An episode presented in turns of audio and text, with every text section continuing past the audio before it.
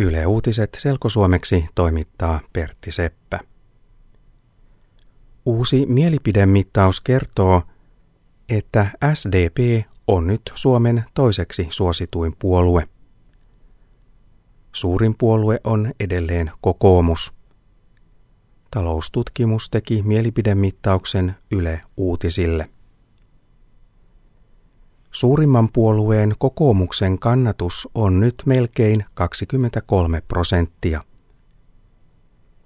SDP on noussut toiseksi suurimmaksi puolueeksi, kun puolueen kannatus on vähän yli 17 prosenttia.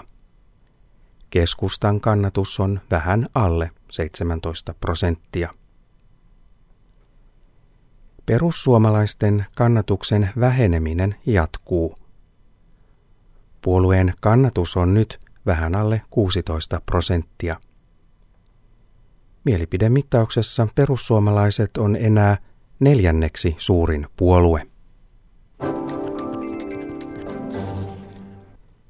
Myanmarissa demokratiajohtaja Aung San Suu Kyi pääsee parlamenttiin. Hän on voittanut parlamenttipaikan Myanmarin parlamentin täytevaaleissa. Asia on uutisissa ympäri maailmaa, koska Aung San Suu Kyi oli kauan tunnettu poliittinen vanki. Myanmarin valtio on Aasiassa. Maan nimi oli aikaisemmin Burma. Viime vuosikymmeninä sotilaat ovat johtaneet maata.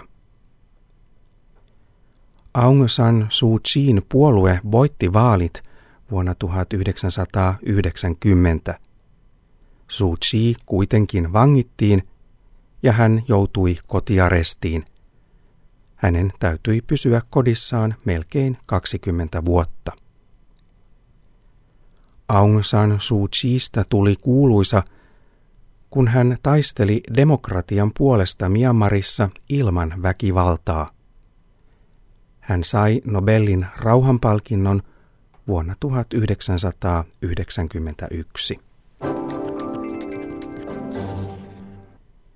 Tänään vietetään palmusunnuntaita. Palmusunnuntain perinteisiin kuuluu virpominen. Lapsilla on pajunoksia, jotka he ovat koristelleet. He käyvät toivottamassa onnea ja hyvää terveyttä naapureille ja sukulaisille. Lapset ovat usein pukeutuneet pääsiäisnoidan asuun. Virpomisessa yhdistyvät itä- ja länsisuomalaiset tavat. Itäsuomalaisessa ortodoksisessa perinteessä toivotetaan onnea ja menestystä. Länsisuomalaiset haluavat saada pahat noidat pois kodeista.